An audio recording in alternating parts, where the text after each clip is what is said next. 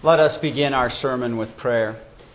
Gracious, loving Lord, who became a man to save us and gives us free salvation, you have assured us in your word that embracing that free salvation and proclaiming it will mean our own family will hate and despise us.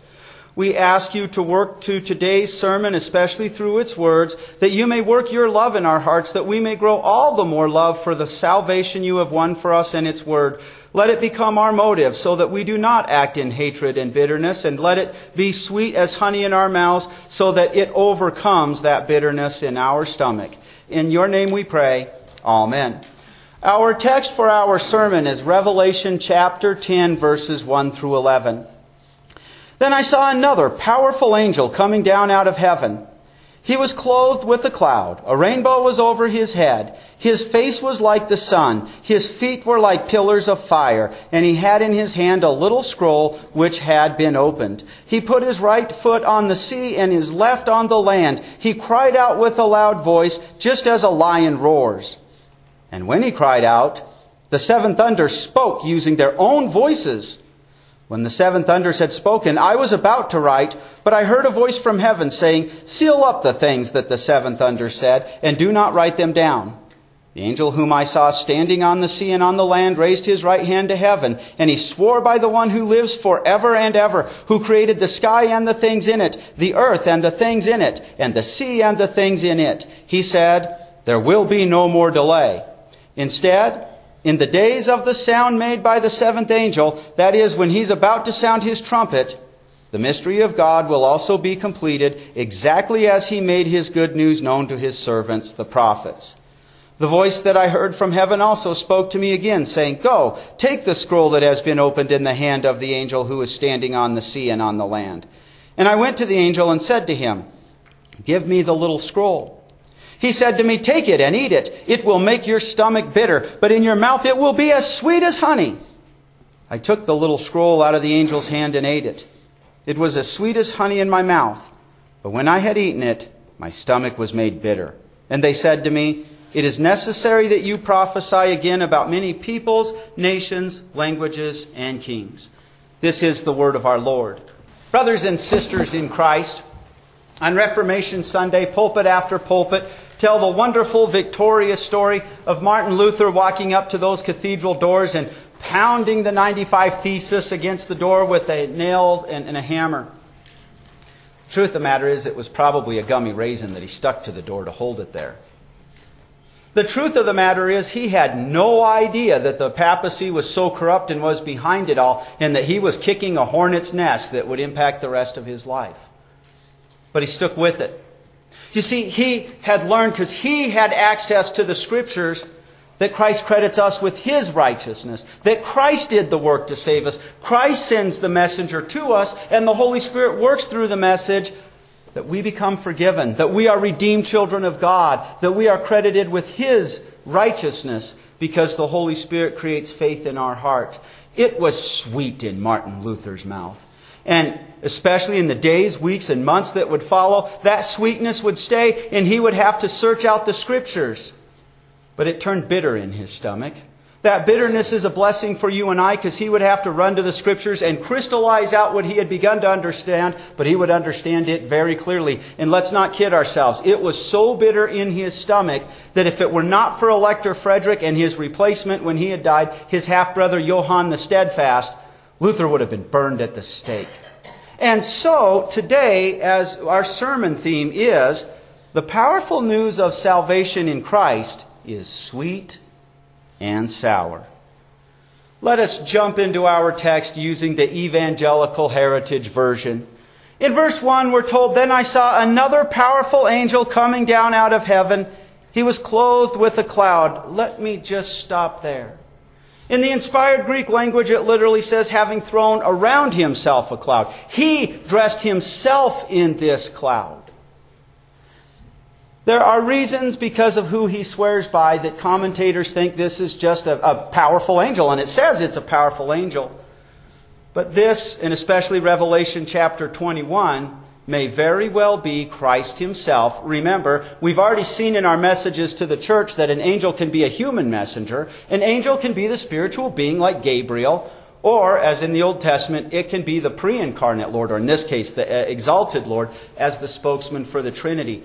So, wrapping himself in a cloud reminds us of a major event in the Old Testament, when the Lord, the pre-incarnate Christ, led Israel out of Egypt and into the Promised Land through that cloud. A hint that this is more than likely the Savior himself. A rainbow was over his head. Well, once again, we have to hit the brakes and think about the Old Testament. Where does the rainbow come in? It seems that the earth had a different hydrosphere before the flood, and rainbows did not exist. It's either that or God branded them. But the rainbow became a sign of peace, God's covenant that he made with Noah, that he would never destroy the world with a flood again, so poor Noah wouldn't go through post-traumatic stress disorder every time it began to rain. The rainbow is peace. He stands over the earth, he has peace, and he has the glory of God. And we're told his face was like the sun.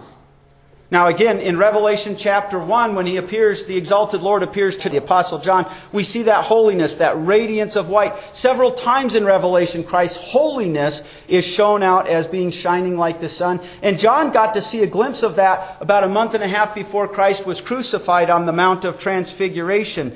And his feet were like pillars of fire. Remember in Revelation chapter 1, and we've brought this up in some of the messages to the churches, that we were told that his feet were like high-quality metal that has been heated in a kiln.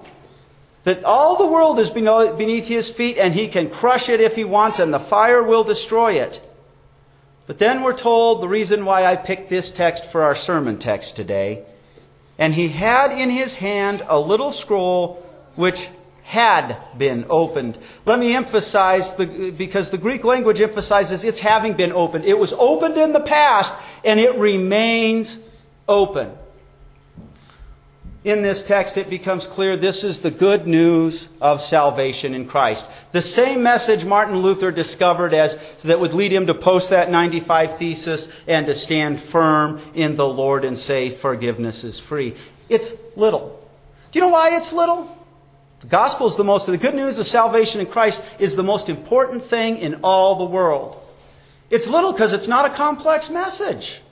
It's as simple as John 3:16, for God so loved the world that he gave his only begotten Son, that whoever believes in him will not perish but have everlasting life. There's a lot of nuances to it, but it's that simple. When you got it, you believe it, and you believe it, you are saved. And it lies open. It's for all the world to see.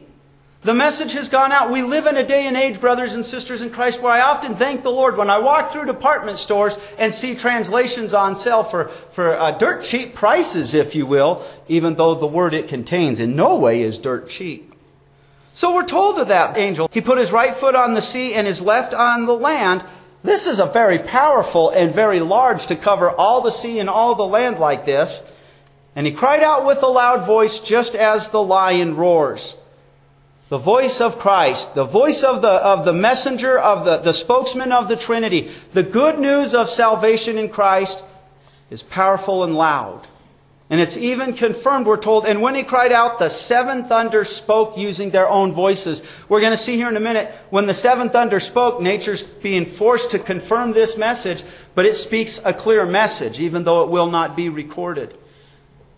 What changed Europe? Why are we celebrating over here, mostly European immigrants today? Why are we celebrating without fear of being persecuted or burned at the stake the good news of salvation in Christ? Because it's powerful. The angel seems to be Christ, and the message that angel had, the message in the little book, is the gospel, and that gospel, the good news of salvation in Christ, that God became a man and did all the work to save us, is powerful. And that's why it worked in Europe. It worked all the way across Europe, and people ran to embrace it. And it's why it's worked on you. In your life, you did not have to do the work to be saved. It was powerful. God sent a messenger. The Holy Spirit used that message to plant himself into your heart and grow. And here you are today, hearing the word. The powerful news of salvation in Christ is sweet and sour. Do not kid yourself, though. It's sweet and it's sour, but the angel seems to be Christ, but the big thing is, its message is powerful. Our text continues in verse 4. When the seven thunders had spoken, I was about to write. Greek language actually is more graphic. I was about to be writing. He's waiting to be a stenographer, if you will, writing down the whole message. But I heard a voice from heaven saying, "Seal up the things that the seven thunders send, and do not write them down." This was a message for John. I actually think this was a message of encouragement in the gospel. We're going to get here just a minute to God being fully revealed. It was a message for John, and there's no point in us trying to wonder what that message was. It was sealed up. But this would be an encouragement for John, exiled on Patmos, to see, even with the most powerful military in history at that time, the Roman army was nothing compared to the good news of God's love for us. The angel whom I saw standing on the sea and on the land raised his right hand to heaven. Remember, the right hand is the hand of power. The right hand is where the general sits at the king because he controls his army. And he swore by the one who lives forever and ever. This powerful, if it's just an angel, by, like I said, I'm very convinced it's Christ. Feet on the ground, one on the land, one on the sea, and a hand all the way up into heaven. And while it says it swears by, you've often heard me say we have to pay attention to the prepositions. And this one is an exclusivity. What do you swear by if you are God?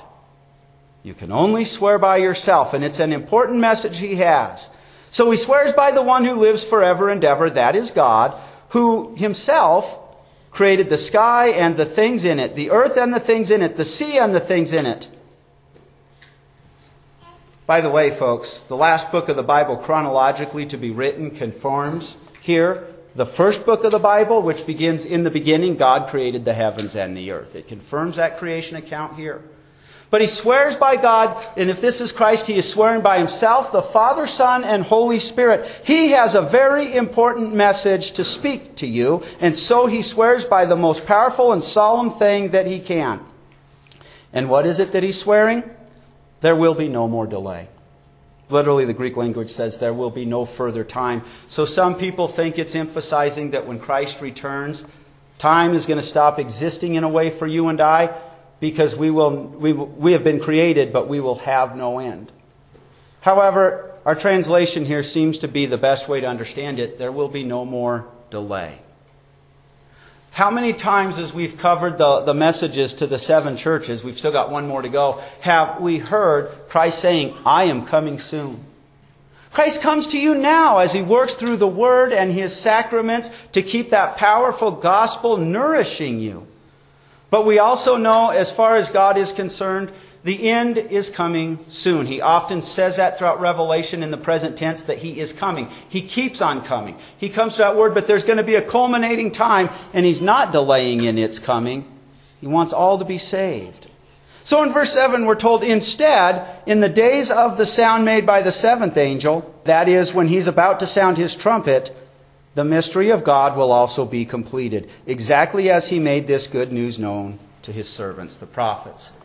What is this mystery of God, and what is this seventh trumpet? This prophecy comes after the sixth blast of a trumpet and before the seventh. In Revelation 11, verse 15, we're told, "The seventh angel again sounded his trumpet, and there were loud voices in heaven saying, 'The kingdom of the world has become the kingdom of our Lord and of his Christ, and he will reign forever and ever.'" Here we usher in the last day with the blast of the seventh trumpet. When Christ returns on the last day, the mystery of God will also be not revealed, but completed. The mystery, completely hidden when Adam and Eve fell into sin, revealed just a glimpse, but all they needed to know to be saved, that the seed of the woman would crush the serpent's head. Revealed more and more through time. Revealed through you every time you come to the Word and nourishing you. But when Christ returns, even the unbeliever, even the most God-hating, animate atheist, will look at Jesus Christ in all of his glory and say, "That is the Savior. I rejected him. I deserve the hell I am going to get." The mystery of God is truly the revelation that you cannot find studying rocks. If you study nature, you will find that, yes, God is powerful and orderly. You won't even find God's name. You must turn to His Word. You must hear in His Word the thing that is hidden to us, because in our sinful nature we are so duped by the devil's lie that we believe we earn our salvation. And yet the mystery of God is that He loves you. He became a man. He did the work to save you. And it's fully revealed on the last day, because then all of Christ is seen in all of His glory. And so we see the powerful news of salvation in Christ is sweet and sour. The angel seems to be Christ, but whatever the case, whether it's Christ or an angel, the message, the open book, is powerful. The mystery of God, especially the good news of salvation in Christ, is only revealed through His Word and is fully revealed on the last day. And so it is that the people in Europe were in darkness until Luther spoke up. And so it is that Luther recognized the people were used to hearing sermons and the service in Latin, and unless you were highly educated, you did not understand or speak that language. And so Luther would do things like go to the butcher and point to all these different animal parts so he could translate parts of the Old Testament, the sacrifices and stuff. He reinvented the German language. He didn't use a highfalutin language. He used the language of the common person. It cost a year's wages to buy Luther's translation of the Bible, which he dedicated freely. He didn't profit off of it. And the people ran to get it because it dispelled that darkness. It revealed the mystery that had been concealed. Sadly, when the Reformation came to Europe, they translated in a courtroom language. And so today, as we ran into English, we use a courtroom language, like with the Lord's Prayer, and miss that God had wrote it in the common language for the common people to understand.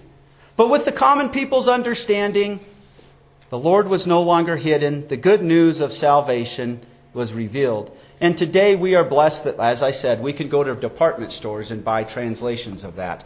The mystery of God, especially the good news of salvation in Christ, is only revealed through His Word and is fully revealed on the last day. In verse 8 we're told, "The voice that I heard from heaven also spoke to me again, saying, 'Go, take the scroll that has been opened in the hand of the angel who is standing on the sea and on the land.' And I went to the angel and said to him, 'Give me the little scroll.' He said to me, 'Take it and eat it.'" Literally, gobble it down. I've met people, I have been privileged to be the person, the first messenger in their life when it really clicks with them, salvation is free, and it's amazing how they gobble it down. They become the best evangelists. They can't wait to share the good news with their friends and family. Gobble it down. But then he is told, "It will make your stomach bitter, but in your mouth it will be as sweet as honey." I took the little scroll out of the angel's hand and I ate it. I gobbled it down, and it was as sweet as honey in my mouth. But when I had eaten it, my stomach was made bitter. And they said to me, "It is necessary that you prophesy again about many peoples, nations, languages, and kings." You've heard me say before, we got to pay attention to the prepositions. When it says prophesy again about, it's literally upon.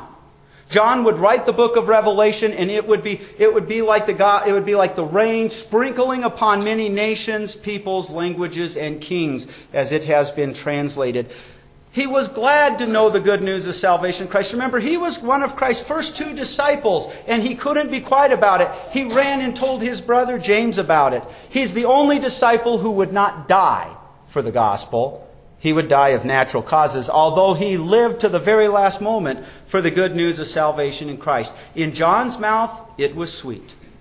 But here he is exiled on the island of Patmos. There's something about hearing the good news of free salvation in Christ that make people hate and resent it. Martin Luther would discover this himself. Unbelievers resent it.